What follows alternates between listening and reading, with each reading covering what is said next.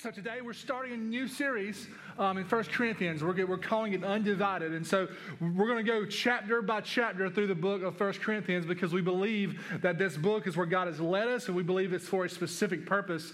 And as I've been studying and reading this week, I've learned and I've noticed around the nation, I've seen other churches announce this week and next week and the following, they're going to be starting a series through First Corinthians. I'm like, man, God's doing something through this book in the Big C church. And I'm not sure what it is, but I'm excited to find out, right?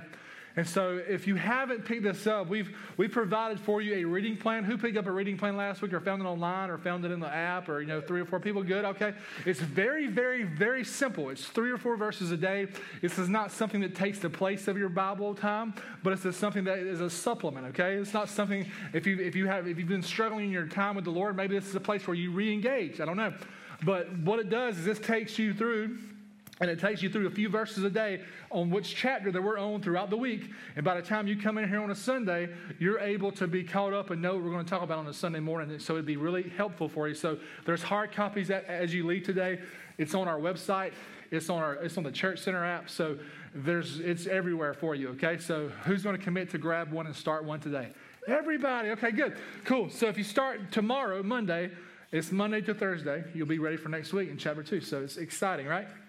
So, so First Corinthians is going to challenge us, okay? It's going to, it's going to challenge us, it's going to push us, it's going to grow us, which every book of the Bible, every word of God should do that, right? But this book is going to grow us as a church comprehensively if we listen to what Paul is saying in this book through the Holy Spirit. And remember, we always say this, but this book was written, not written to us, but it was definitely written for us, right? And so, as we read that, remember that this was something that was written for us. And so, to kind of help you set up this series, Paul planted the church in Corinth on his first missionary journey. You can see all the details. If you want to write this down and go back, Acts chapter 18, you can see where Paul was planting this church. You can see, oh, you can read about Apollos, you can read about Paul, all these people coming in and planting the church in Corinth. Um, so, what we see is, is Corinth was a very fast growing church, fast growing city in the Roman Empire. It had a, a, beautiful port. It was a beautiful port city that turned this city into an economic powerhouse. And the, it was a popular vacation destination. You know, you don't really think about people taking destin, uh, vacations back in the Bible days, right? But there was, a, was a place where people would come to, to take a vacation, to have a retreat. Um, it, it, attracted young and wealthy um, people from all over the, the Roman Empire. It was, it was the industry industry there was booming. Um, sports was a, a huge deal. Um, it, it, was young, it was rich with diversity, it was multicultural. And the city had hundreds, hundreds of beautiful temples to Greek and Roman gods all across the city. The architecture was beautiful, it was amazing. Even today, today in today's time, there's a column that you use in construction, and the, it's called a Corinthian column.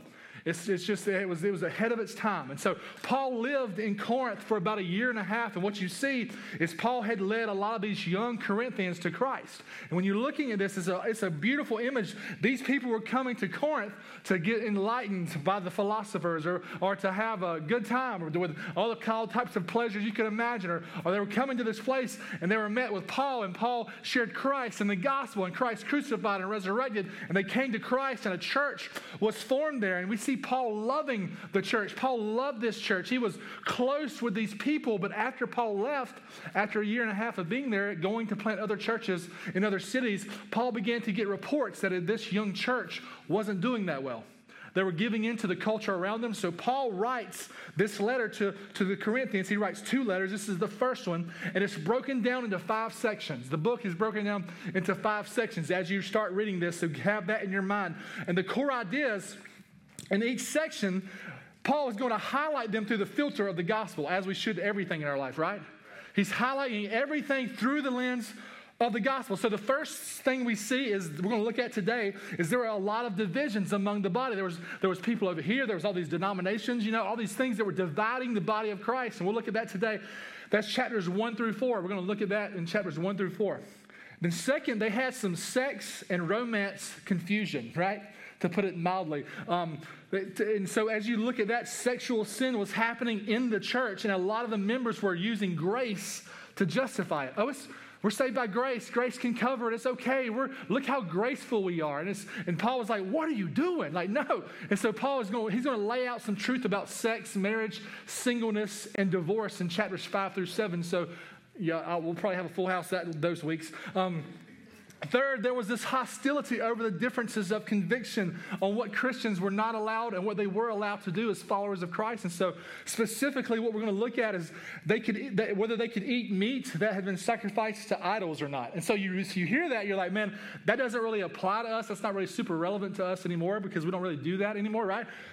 But Paul is going to lay out some gospel based principles that are going to show us how to deal with our differences on some convictions that we have today, like how we approach politics, whether we can drink or not as Christians, whether or not we can we need to get vaccinated, whether or not we should wear masks, all these types of these types of convictions that we have in the church that divide us sometimes, right? And Paul is going to show us that in, in chapters 9 and 10. Fourthly, their worship services had the tendency to be very chaotic right? And so Paul comes in. People were interrupting the church services, saying the Holy Spirit had put something on their heart, and, and they weren't being recognized. They would accuse the leadership of the church for quenching the Spirit. Um, a lot of people were shouting out in tongues, and it was it was just chaotic. There was no order. And so in chapters 11 through 14, Paul is going to lay out the structure and how those things work in proper order with the body of Christ, and as the Holy Spirit is moving. And then lastly, there are some people. There were some people saying the resurrection of Jesus and, and, and, all of, and a lot of his miracles were not that important. And so, as you read that, they were saying that what Jesus taught and how he lived was more important than his resurrection. And so, Paul is going to meet that in chapter 15. He's going to explain to them why the resurrection, an actual, physical, bodily resurrection, is central to every believer. He's going to show us that in chapter 15. And so, what we're going to see, I told you a moment ago, is that in discussing each of these topics, these issues, Paul follows a very specific pattern. You see it in 1 Corinthians, you see it in Romans, Galatians, Ephesians, Philippians, Colossians. You see it all throughout Scripture. You see the same pattern of teaching. He defines the issue, it's very simple. He defines the issue, and then he shows us that issue through the lens of the gospel. He says, This is the problem. Now, this is what the gospel has to say about it, basically, is what it says. And so, if you want to, to, to, to get in your mind around Paul's basic teaching strategy, it's that no matter what the issue is, the gospel is the answer. Okay? And we can agree that's the same truth today, right? Uh, that's what we're saying. And so the gospel, that, that, that, if you don't know what the gospel is, that's that all of us stand hopelessly condemned before God in our sin, but in God's grace, He came to earth through Jesus to die for our sin, and now He offers us eternal life as a free gift to all who receive it by faith. That's beautiful. That's the gospel, the simple gospel. So you're saved by grace through faith. And so this morning, if you're wondering what that looks like, Maybe the Lord will begin to convict your heart, and maybe today is the day of salvation for you, that you would put your faith and hope into that message. Because that's the only way to salvation. So, going deeper, going deeper into that message is the answer for everything in the Christian life. There's no going wider, we go deeper to grow, right? Where there's nothing we add to that message because it's complete we go deeper into that message. So, what I love about the book of First Corinthians is I was reading this week, I read first, the first chapter like 17 times. And I feel like I started judging these people. Like, these guys are idiots, man. What's wrong with these people? Like, what's going on? But I feel like I started noticing some tendencies of my own self and my own church in First Corinthians. I was like, man, maybe they're not idiots. Maybe we're all idiots, right? Maybe we, maybe we all struggle with the same things. Maybe we're all human and have sin, right? Okay, so I'm reading this, I'm like, man, they could have, Paul could have written this to us, like to our church. There's divisions in this church. You're like, wait a minute, what? First time here is true. No matter where you go, there's going to be divisions of some sort because there's sinful people in the church. So we have people here who are confused on sexual and relationship issues. We have people here that who are reformed in their theology. We have people here who are not reformed in their theology. We have people here that are more charismatic. We have people here that are not as charismatic. We have people here that vote red. We have people here that vote blue. We have people here that vote whoever's popular, right? We have people who don't know how to vote. We have people who have differing views on worship and church models. We have people, the list is long. And the problem is, I think it's beautiful the beauty is, the bigger we grow, the, longer that list will get. And that's what Paul is showing us. and as you read this book you bec- and, you, and you become tempted to judge this church, remember that we aren't very far removed from where they were. You know, and, and I, I'm reminded that any church that sets their heart and their mind to being busy on reaching people, they will have these types of problems right? Because you have people who are coming in that are unchurched or unsaved. They're going to bring their issues in with them. They're not going to leave them at the door. Right? We're going to have issues that I still need to get rid of in my life. You, if you think I'm perfect, you crazy. Like I have some stuff I need to lay down every day. Like we all have these things that we hold on to and these preferences and secondary things that we hold on to that if we let them, they will divide. And so, what you see, these issues that we're seeing as we start reaching people, these people who are being sanctified just like us, it will force us to reach across political lines.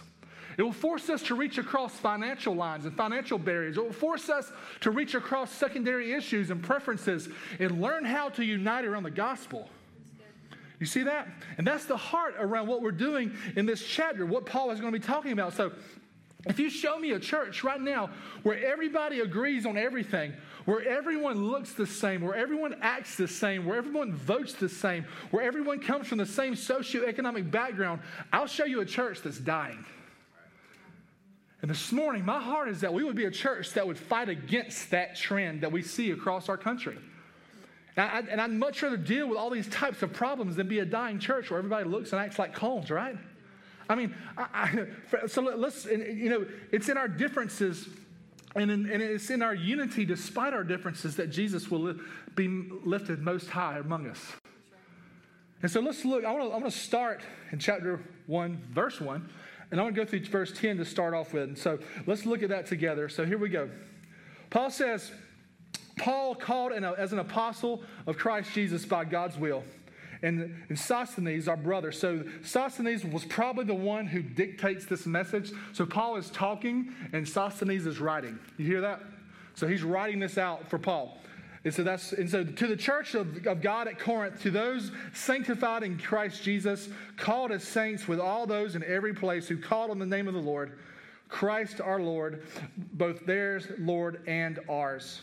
Grace to you and peace from God our Father and Lord Jesus Christ. I always thank my God for you because of the grace of God has given to you in Christ Jesus that you were enriched. That means you were improved or enhanced in Him, in Christ, in every way, in all speech and all knowledge. And so I love this because the church, every church has two addresses.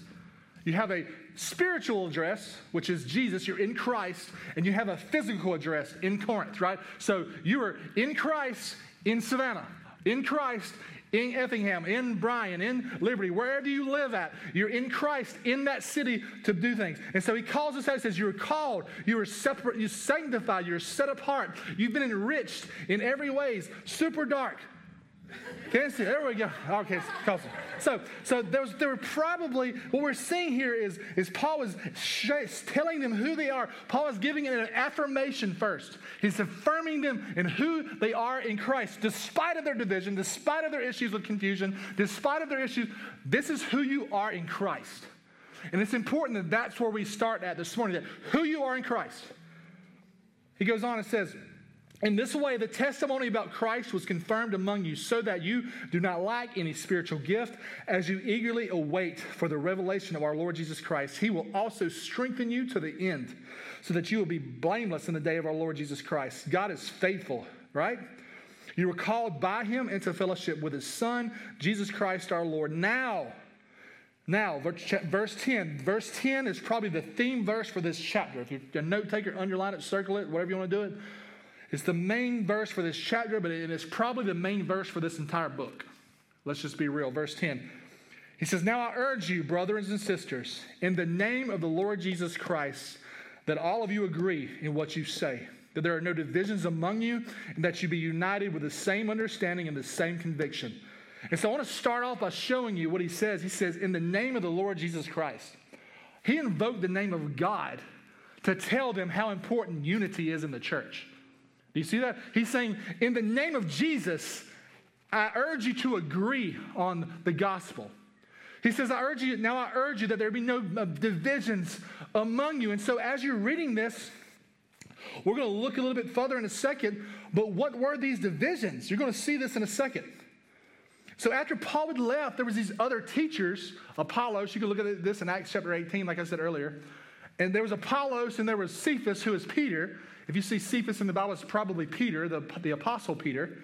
And they had come to Corinth after Paul had left, and people had picked their favorite teachers, right? The Corinthians basically became these groupies around specific teachers and began to talk badly about the people who followed these other teachers. Does that sound familiar? I follow Calvin. I follow Platt. I follow Piper or Channing, MacArthur or Johnson. Add the name to the list, it's the same thing. We're following people instead of God. And so some people would say, I'm with Paul because Paul is a great theologian. He breaks down scripture. I love listening to Paul teach. I've tried to memorize some of his letters because his letters are so informative to what we're trying to do as a body of Christ. And it's so good. And some other people would say, well, Paul is a great on theology, but Paul is super boring because you can even read, he self admittedly claims this in Second Corinthians. He says, My writing, I can do good on writing, I'm terrible at speaking is what he says in 2 Corinthians. Don't believe me, go read the book. It's, it's there. Acts chapter 20. A man is listening to Paul preach all night, falls asleep, out the window, dead. Paul goes down, raises him back to life, continues to preach. Look it up. It's in there. The Bible's awesome, right? Paul was not a good speaker. He was boring, okay? But he was a great theologian. He was great. Other people said, I belong to Peter. Peter was with Jesus. I got to follow Peter because Peter walked with Jesus. He was, he was the one that walked on water. I got to follow him because he, he can teach. He's, he's a little rougher on the edges. He's a fisherman. He's not as smart as other people, so I can follow him, you know? And so then, then we have this group that I think that is in every church. I belong to Christ, right? I'm, I follow Jesus, right? I'm, those are the people that are kind of like, everybody has someone like this. And a few commentators that I was reading this week said this group might have been the most arrogant group of all. As you listen to this, because they assumed that they didn't need the church. Just me and Jesus, just hang out at the coffee shop. Just me and Jesus. I don't want your Bible studies. I don't want, I don't want your connect group. I just want me and Jesus. We're going to just do life together. We're okay. I don't need anything except me and Jesus, which is true. But the church comes along with Jesus. And our heart that you would see that human nature enjoys following leaders, don't we? We love to have human leaders. We, we tend to identify more with spiritual leaders who help us and whose ministry we understand and enjoy, don't we? We tend to latch on to those people, but instead of emphasizing the message of the word, the Corinthians were emphasizing the messenger. And so what we're seeing is they took their eyes off of the Lord and onto the Lord's servants, and it led to the vision. And I love Paul's sarcasm here as we go in to read this chapter. It's going to be great. I love it. It's so good. As you're going to see Paul's response to what he's saying, Paul is saying this isn't a popularity contest. This isn't, oh, I like Paul or I like Peter or I like this person or that person. This is not a popularity contest. This, the church is a community of people who are centered around Jesus. The church's leaders and their teachers are just servants of Jesus.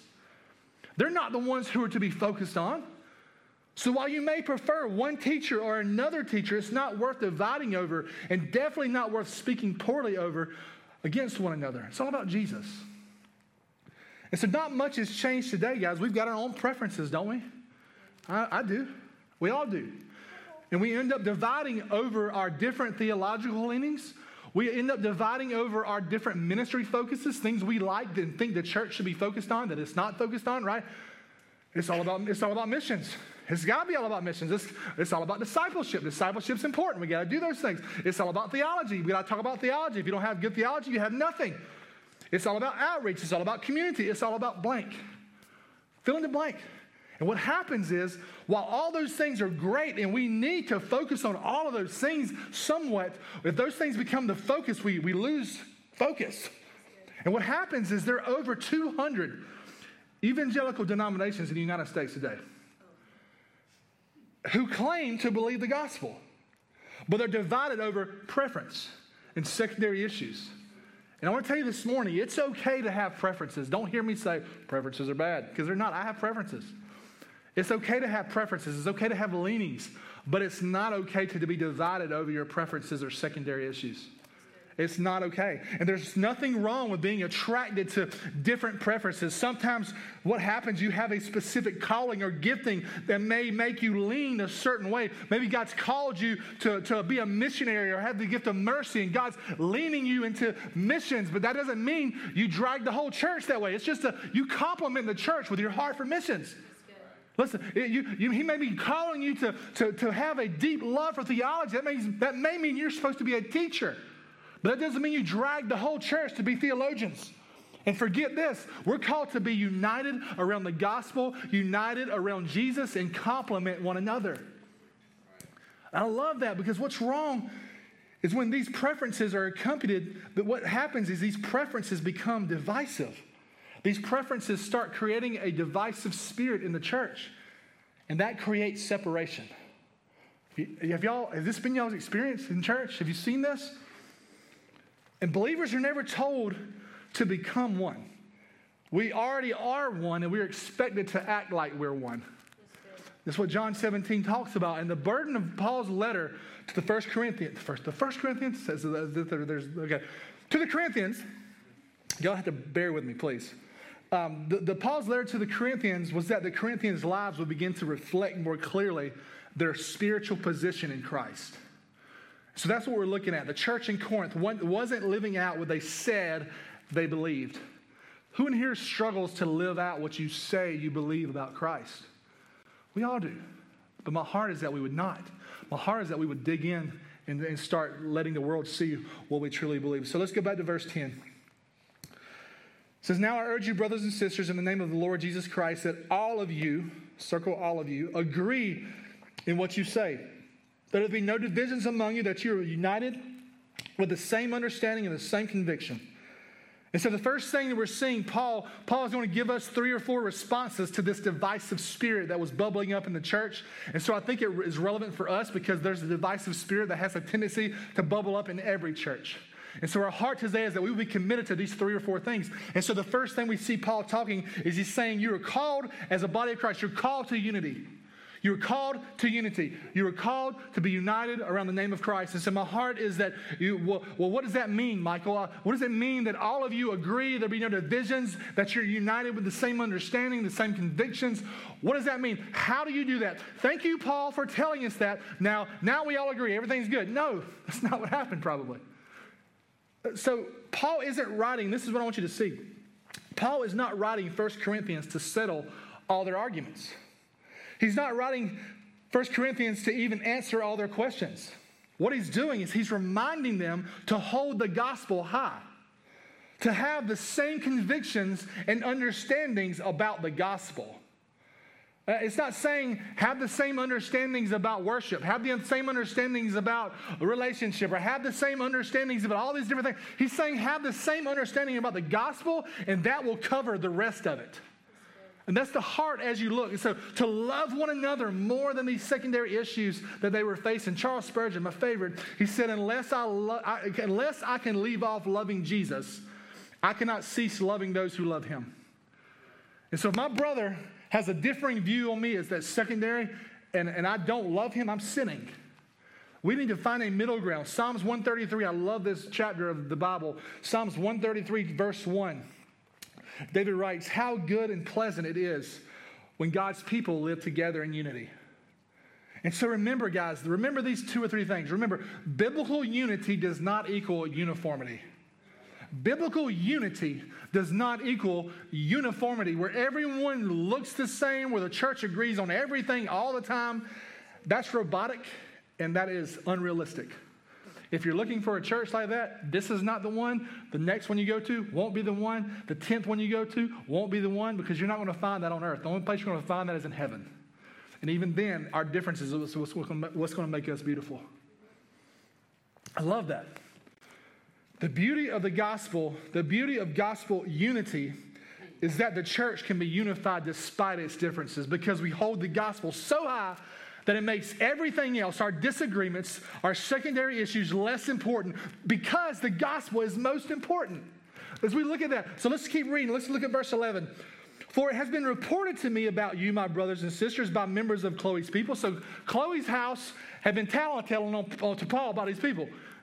You know, they snitches get stitches, right? So these people were saying, look, these, these people ain't doing the right thing. Like they're, they're, they're dividing over secondary issues, but it's not, they were tattletelling. These people were holding the church accountable.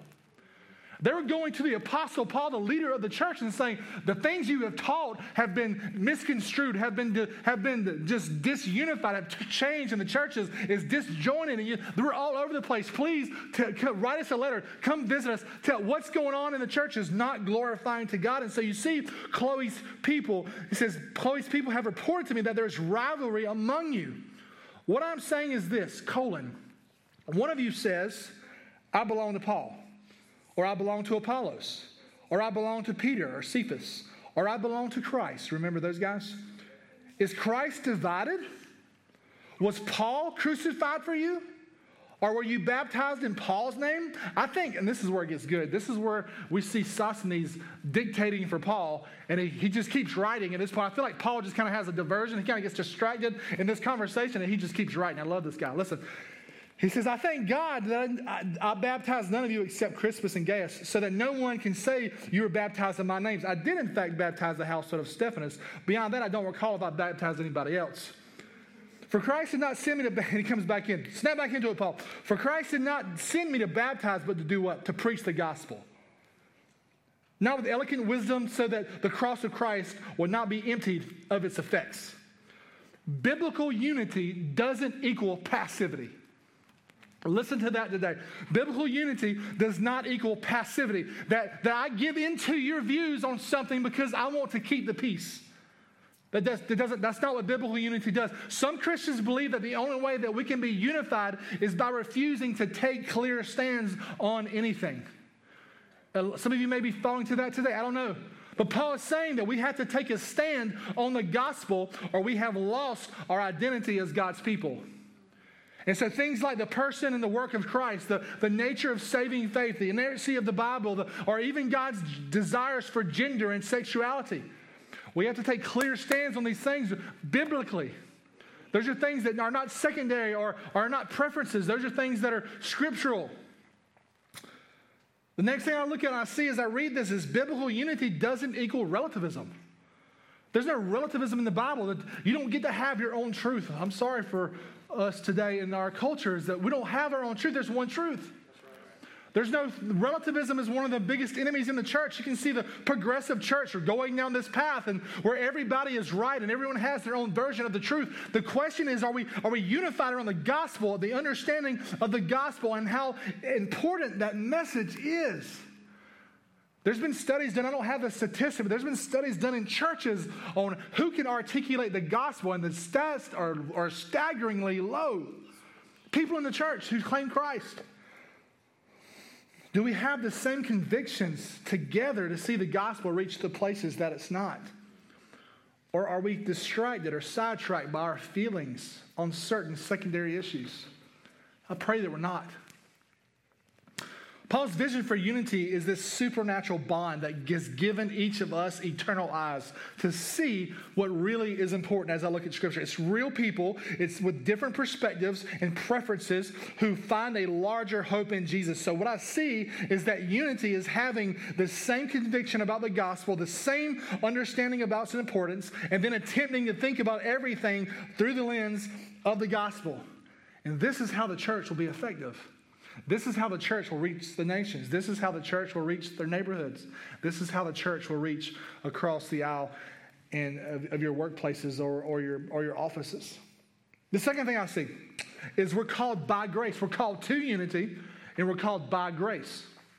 You can look in verse 17. We'll start there in a second. But it's interesting to see that Paul, as we look into verse 17, Paul is beginning to, he's going to, he's going to uh, approach this problem of division in the church.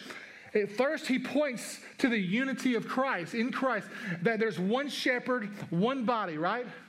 One shepherd, one body. We're not divided. And then in verse 13, he reminds them about their baptism into the body of Christ, and then he takes them to the cross. He always does that. I love it. He brings us back to the cross. The cross is the introduction to this section on the power of the gospel versus the weakness of man's religion and, and wisdom. And so let's start in verse 17. Let's look at verse 17. For Christ did not send me to baptize, but to preach the gospel, not with eloquent wisdom, so that the cross of Christ will not be emptied of its effect. Romans 1.16 says that says the gospel is the power of God for salvation. The power is in the gospel, not in a personality or in the wisdom of a teacher.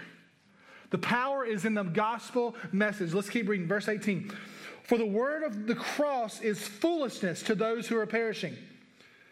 Those, if you have a Bible and some that if you want to write unsaved, the, the, the, the word of the cross is foolishness to those who are unsaved, but it is the power of God to us who are being saved.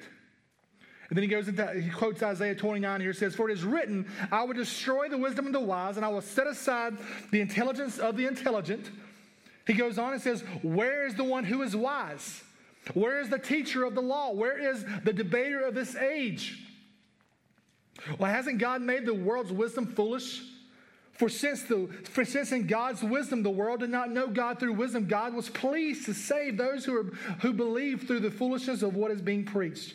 For the Jews asked for a sign, and the Greeks asked, sought wisdom, but we preach Christ crucified, a stumbling block to the Jews and foolishness to the Greeks. Yet to those who are called, both Jews and Greeks, Christ is the power of God. Christ is the answer. Christ is the power of God and the wisdom of God because God's foolishness is wiser than human wisdom and God's weakness is stronger than human strength. And so, what Paul is doing here is he's showing what doesn't produce salvation. He's showing you what does not produce salvation. No amount of wisdom or knowledge will reveal Christ to you. You are saved by the grace of God alone. And as He reveals Himself to you, and you, and you put your faith in Him, you become saved. And so, as you see that, it's something that you can't produce in your own power. I'm going to be a better person. Knuckle that. I'm going to follow Jesus stronger. I'm going to read the Bible more. I'm going to pray more, and then God's going to love me more. Guys, that, that game has been played for so long. That's not the way to salvation. It's, it's something that you can't produce in your own power. The grace of God being poured out on undeserving sinners is what should amaze us. That should blow your mind. That God, the creator of all things, has chosen you to save you and he poured his grace out on you. That should bring us to our knees and, and just, just reverence to know that that's happened in your life. That's what I love about this passage of Scripture. He talks about the wise one. He talks about the teacher of the law. The wise one is the expert, the one that knows, the, that knows about the law. The teacher of the law is the interpreter of Scripture. Where is the debater of this age? He's talking to the philosophers of Rome and Athens and Greece. What he's seeing is like all these people thought they could reason away religion. They thought they can reason with God and reason who Jesus is. And they can reason these things and they can learn enough to be saved. But Paul is talking to a bunch of, of Greeks and Jews who have their versions of how they believe they could be saved. Right? Today is not much different. We have denominations and religions that believe you have to be baptized to be saved. They believe you have to do this and this and this to be saved. And there's these different versions, and the, and the only way to know what's true and what's not true is to be grounded in the Word of God and know it. And our heart today is that that was what would happen in this church. But what you see is he says, Where is the one who's wise? Where is the teacher of the law? Where is the debater of this age? And what Paul is saying is saying Jesus doesn't save you through philosophy, He doesn't save you through some higher knowledge. Salvation wasn't figured out by philosophers who studied to understand it. Salvation appeared in a dirty manger surrounded by a bunch of poor shepherds. And that blew their mind. What? That doesn't make sense. That's foolishness, right? Listen, Jesus doesn't save us through earthly conquest, right? He doesn't save us. The, the Jews thought that Christ was going to come and as a conquering king to deliver them from Rome. So the cross was a stumbling block to the Jews. You're supposed to save us, but you delivered yourself to the enemy. And, it, and, they stumbled right over the cross that was meant to save them. So in verse 22, what you see, it says, For the Jews ask for a sign, and the Greeks seek wisdom. And so what you see throughout Jewish history, it's filled with these miraculous events. Look from Genesis all the way through the Bible, you'll see these miraculous events, these miracles. So from the, from the deliverance out of Egypt in Exodus until we see Elijah and Elisha, all these miracles that were happening. And so when Jesus was ministering on earth, the Jewish leaders were constantly asking Christ to do what? Perform a sign to show us who you truly are. You know, give us a sign to show us here. They didn't understand their own scriptures. Psalms 22, Isaiah 53, they just kind of brushed past it. They didn't understand that Christ had not come as a conquering king, but as a substitute. The second time he's going to come back as a conquering king. And what we see in this is that the Jews were looking for power and glory, and they stumbled at the weakness of the cross. And so God didn't save us by sending us a leader, a military leader to, to lead us, or a, a teacher to educate us. He sent us a substitute to die for us. And as I read this, as I look at verse 23, it says that He saves us through what? The foolishness of preaching. What does that mean? Like, listen, the foolishness of preaching means that what I really say up here is really simple. Like, what I say up here is not that hard. It's like, I have a, it's kind of hard for me some days because like, I feel like I say the same thing over and over and over again, but that's my job is to remind you of who you are in Christ and the gospel over and over and over and over again. And, right? And so that's the hardest to see. Put your trust in Christ and follow him. And that should just walk away right? It's not about me. It's not about any teacher. It's about Christ. Put your heart in Christ. Lean your life on Him. Give your life to Him. Go where He says go. Do what He says do until you're dead and watch what God does in your life. It's not about a pastor. It's not about a teacher. It's about Jesus. And so this morning, I pray that's who you put your hope in. Well, well, what does that mean about unity? How does that, uh, how does that affect our un- unity? Well, let me tell you this. When you understand the concept of grace, that you're called by grace, the spirit of divisiveness leaves you.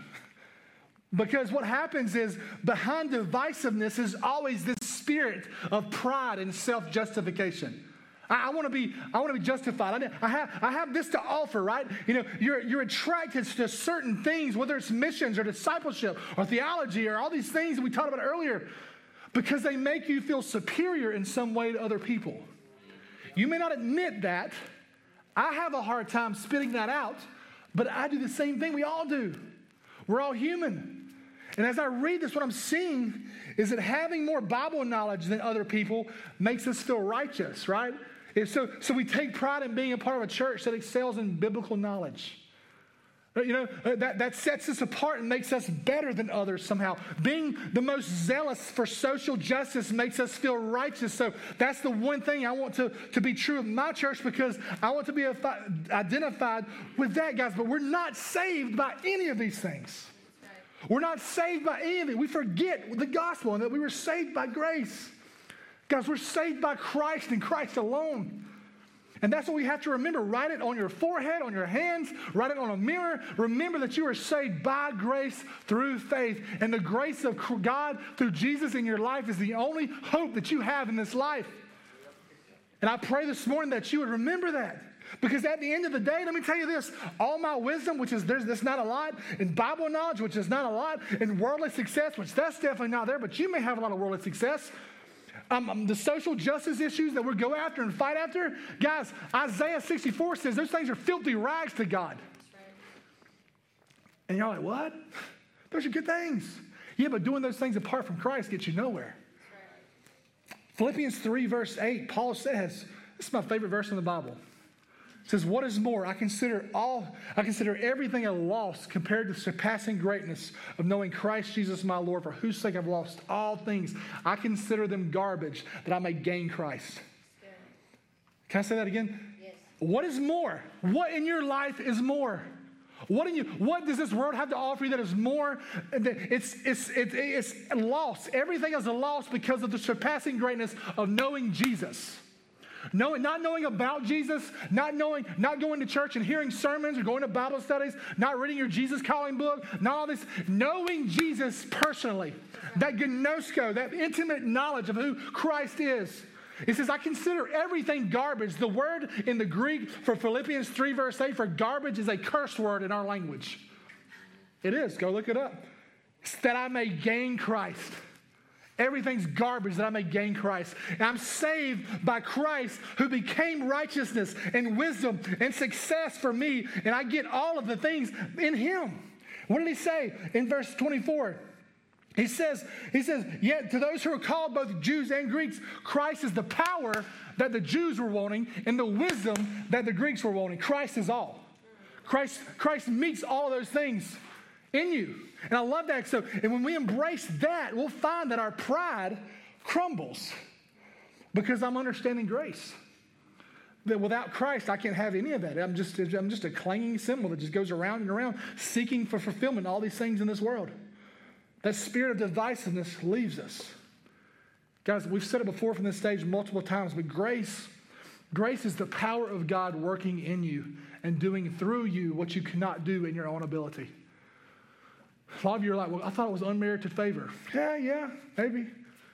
But I think it's a lot deeper than that. Grace is the ability of God working in you and doing through you what you cannot do in your own ability. You're saved by grace, couldn't do it. I, by grace, I share the gospel because I can't do it by myself. By grace, I'm, I, I love my wife. By grace, I love my kids. By grace, I, I pastor a church. I can't do it in my own ability. I need Christ. I need grace to envelop me every day, or I can't do it. Grace. We're called by grace. The third thing, we're called to humility. 10 out of 10 people in this room are selfish. 10 out of 10 people in this room struggle with pride. I'm not asking for a show of hands because y'all lied to me. Like, right? Another sign of pride, right? So we all struggle with pride. We all struggle with pride in this room, myself included. He says this in verse 26 Brothers and sisters, I love this. Consider your calling. Not many of you were wise from a human perspective.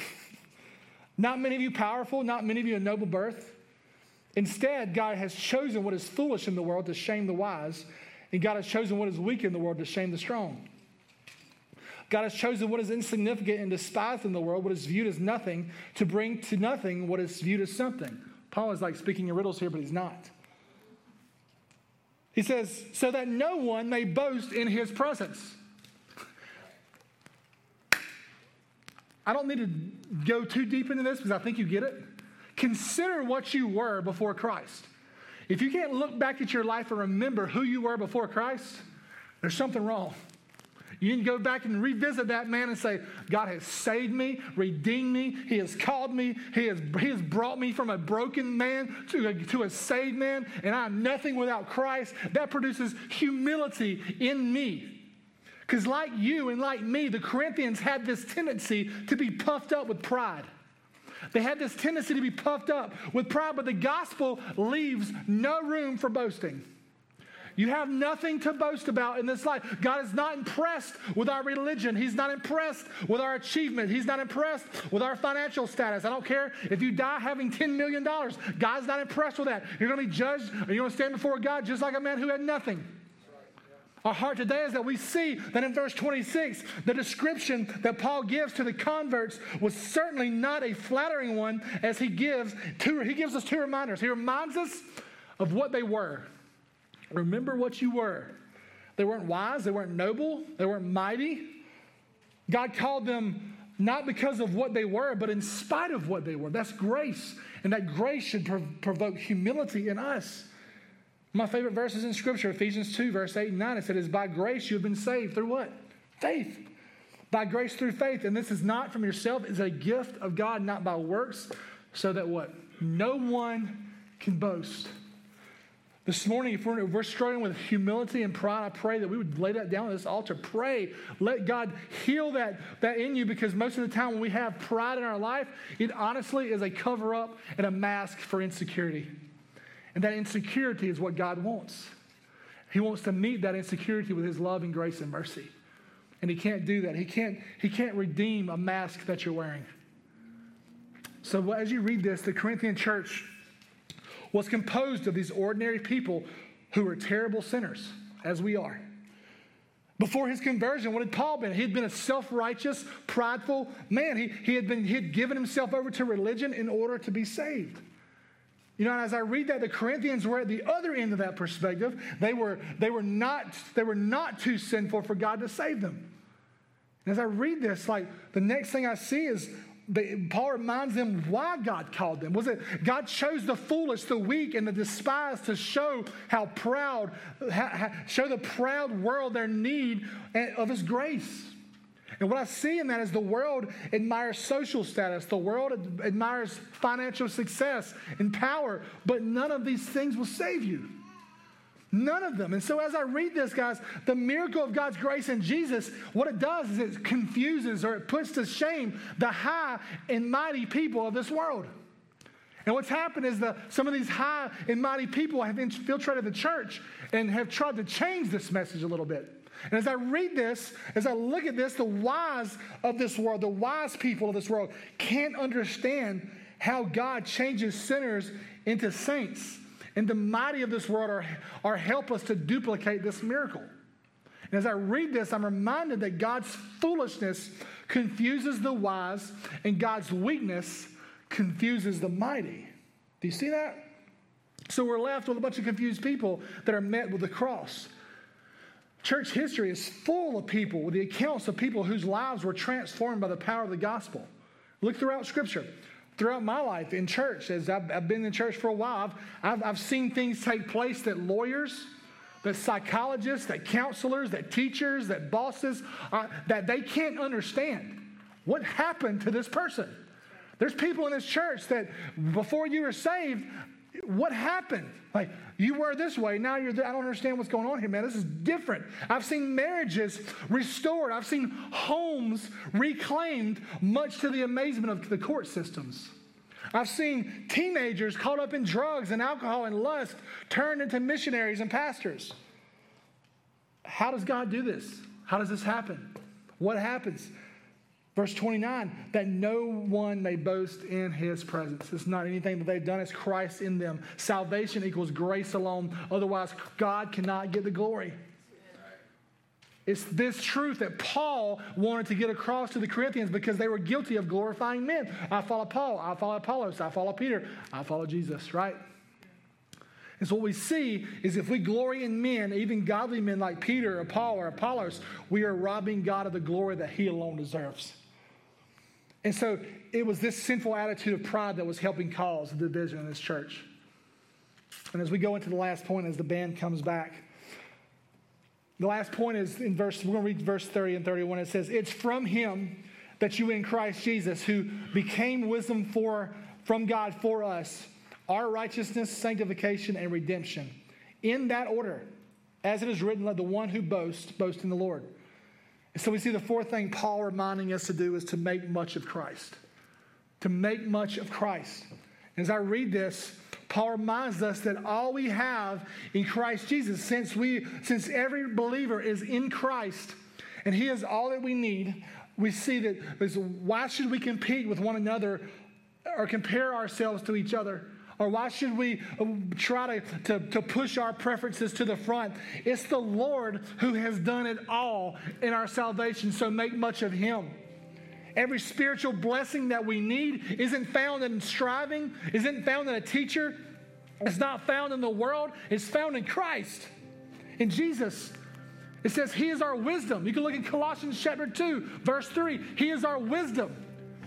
He says He is our righteousness. You can look in 2 Corinthians 5 21. He is our righteousness. He is our sanctification. He is our redemption. All these things. And I pray that our ears are open this morning to see that each of these theological words carry a special meaning for Christians. If He's our righteousness, he, it means He is he, righteousness. What it has to do with is that our standing before God, we're justified. God declares us righteousness, righteous in Christ Jesus if we're in Christ. But we're also sanctified. We're sanctified. We're set apart to belong to God and to serve Him.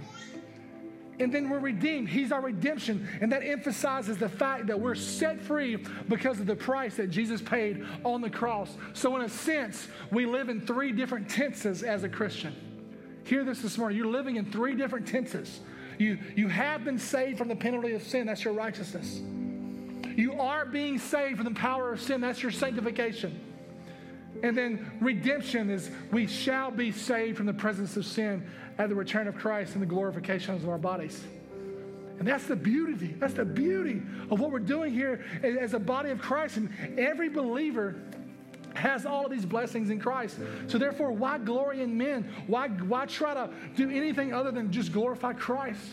And remember the gospel and, and put it central in what we're doing, being unified around what he's already done. And so this morning, I don't know where you're at with your faith. I'm not sure if you know Christ this morning. Maybe you've been playing games for a long time where you're saying, hey, I go to church. Hey, that's enough, right? Hey, maybe I one time I raised my hand here or did this here, but after that my life didn't change that much. Or maybe I got confirmed at this church or got baptized at this church and it'd be but maybe you don't know Christ like the Bible talks about in Philippians chapter 3, verse 8, where Paul says, I count all things lost compared to the surpassing greatness of knowing Christ Jesus, my Lord. That gnosko, know, it means to intimately know that Lord and Savior Jesus. And what that gnosko word means is it, it references back to a husband and wife relationship where you know your husband and your wife mentally, emotionally, spiritually, and physically. But so many people say, hey, I'm associated with Christ, so I'm saved. I, I, may, I, may have, I may have got a, I may have caught a feeling or emotion one time in a worship service, so that means I'm saved. But the, the, Bible says that you will know them by their fruit. What does the fruit of your life say? Does the fruit of your life say that you're following closely with Jesus? Does the fruit of your life say that you have received the gift of salvation through, through by grace through faith? Is that what your life says? Or does it say something totally different that you are living a life that's kind of flatlined spiritually? Let's don't play games with our faith anymore because there's so much to be done in the kingdom of God in this place, in this city, in this world. This morning, I pray that God is pulling at your heart. If God is speaking to your heart and saying, Today is a day of salvation for you, brother, sister, listen, today is a day to step out in faith. We want to celebrate that with you. We want to see this place uproar with praise to know a brother and sister has come home and has turned from their sin and turned towards Christ. So this morning, if, if you, you say, hey, you've given it lip service, yeah, I believe that, that I've been saved. I believe that, you know, God's gift of salvation was given to me on my rags for his riches. You know, God, God made him who, who knew no sin to be my sin, and, and he's given me his righteousness in return. I may have said that before, but I've never put feet on that before. And you know, today, you know, I need to make a decision on that and, and, and pray with someone and learn how to take some next steps because I've been doing it on my own for too long. If that's somebody in this room, I pray today that you would have the boldness to, to, to have a statement of faith. We, we call that a declaration. We call that, a, we call that, we, we, we come into a public declaration of faith. This morning, if that's you, would you be so bold to raise your hand and say, That's me today. I need, I need that. Is that you this morning? It's the day to day of salvation for somebody as we've been reading this today, as, we, as we've been going through this gospel message today. Is that anybody? You don't have to do this in a church, by the way. This be done in your home. But I always want to give people an opportunity after we share the gospel to respond to it. Okay, that's nobody today, then I pray that you use this time of worship to come to this altar maybe, maybe it looks like just reconnecting your heart and your life to Christ. Come and say, God, I've, I'm not, I've not lived the way that I've, i have heard, I've just heard laid out in Scripture. I haven't lived that way. I, God, I need you to forgive me. And then start walking that out in obedience. So let me pray for you. And as I pray, you come. God, we love you. We thank you for all that you've done and all that you are. We thank you for what you've called us to in Christ, his unity. We thank you for the gospel. We thank you for Jesus. I pray this morning that this will be a church where, where Christ's spirit rests. God, I pray that we would be a church that honors you first in word and in deed. God, I pray that you would work yourself out of this church into this community and into this world. God, that you would do things that we never could imagine, Father. I pray for the person that is home watching online. God, I pray for if it's fear or if it's a struggle they're dealing with. God, I pray that you would meet them where they're at on their couch, on the, at their dining room table, God, wherever they may be in their car. God, I pray for people living in sin today. God, I pray that you would just point those things out, that you would convict, that you would just destroy that sin, Father, and that you would bring them into a relationship with you. God, we love you. We thank you, God. In Jesus' name, amen.